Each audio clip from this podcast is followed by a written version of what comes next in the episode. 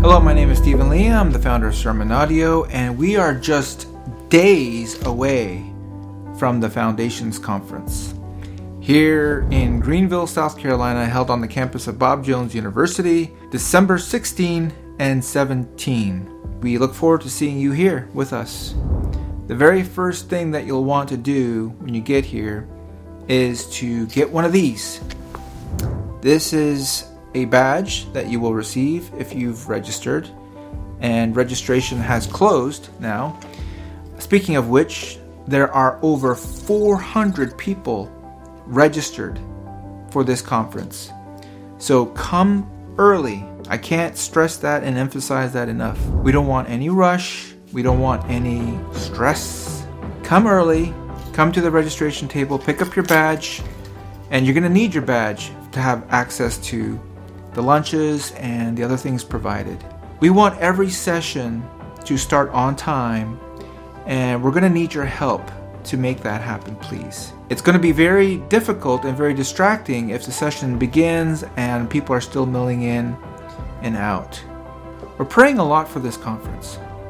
It would be tragic, would it not, if the speakers came and all their sermons were perfectly polished and they were word perfect, perfect in every way, yet without the power of God, without heart.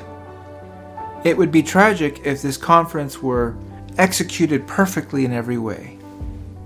All the refreshments, all the meals, all the details, perfectly executed, but the heart and the soul of it were missing. That would be tragic, and we would have failed. What we are praying for is fire, and that requires prayer.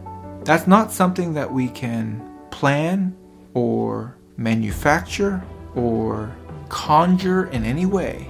It is a work of God. And we are praying a great deal that the Lord will send His fire, the fire of the Holy Spirit, to burn in our hearts so that the speakers that come, they not only come with a prepared sermon, but they come with flaming hearts and something of that fire will spread to the rest of us. That is what we're praying for. I hope you will pray with us to that end, that God will set us all on fire. And may we say, it like Elijah, the God that answers by fire, let him be God.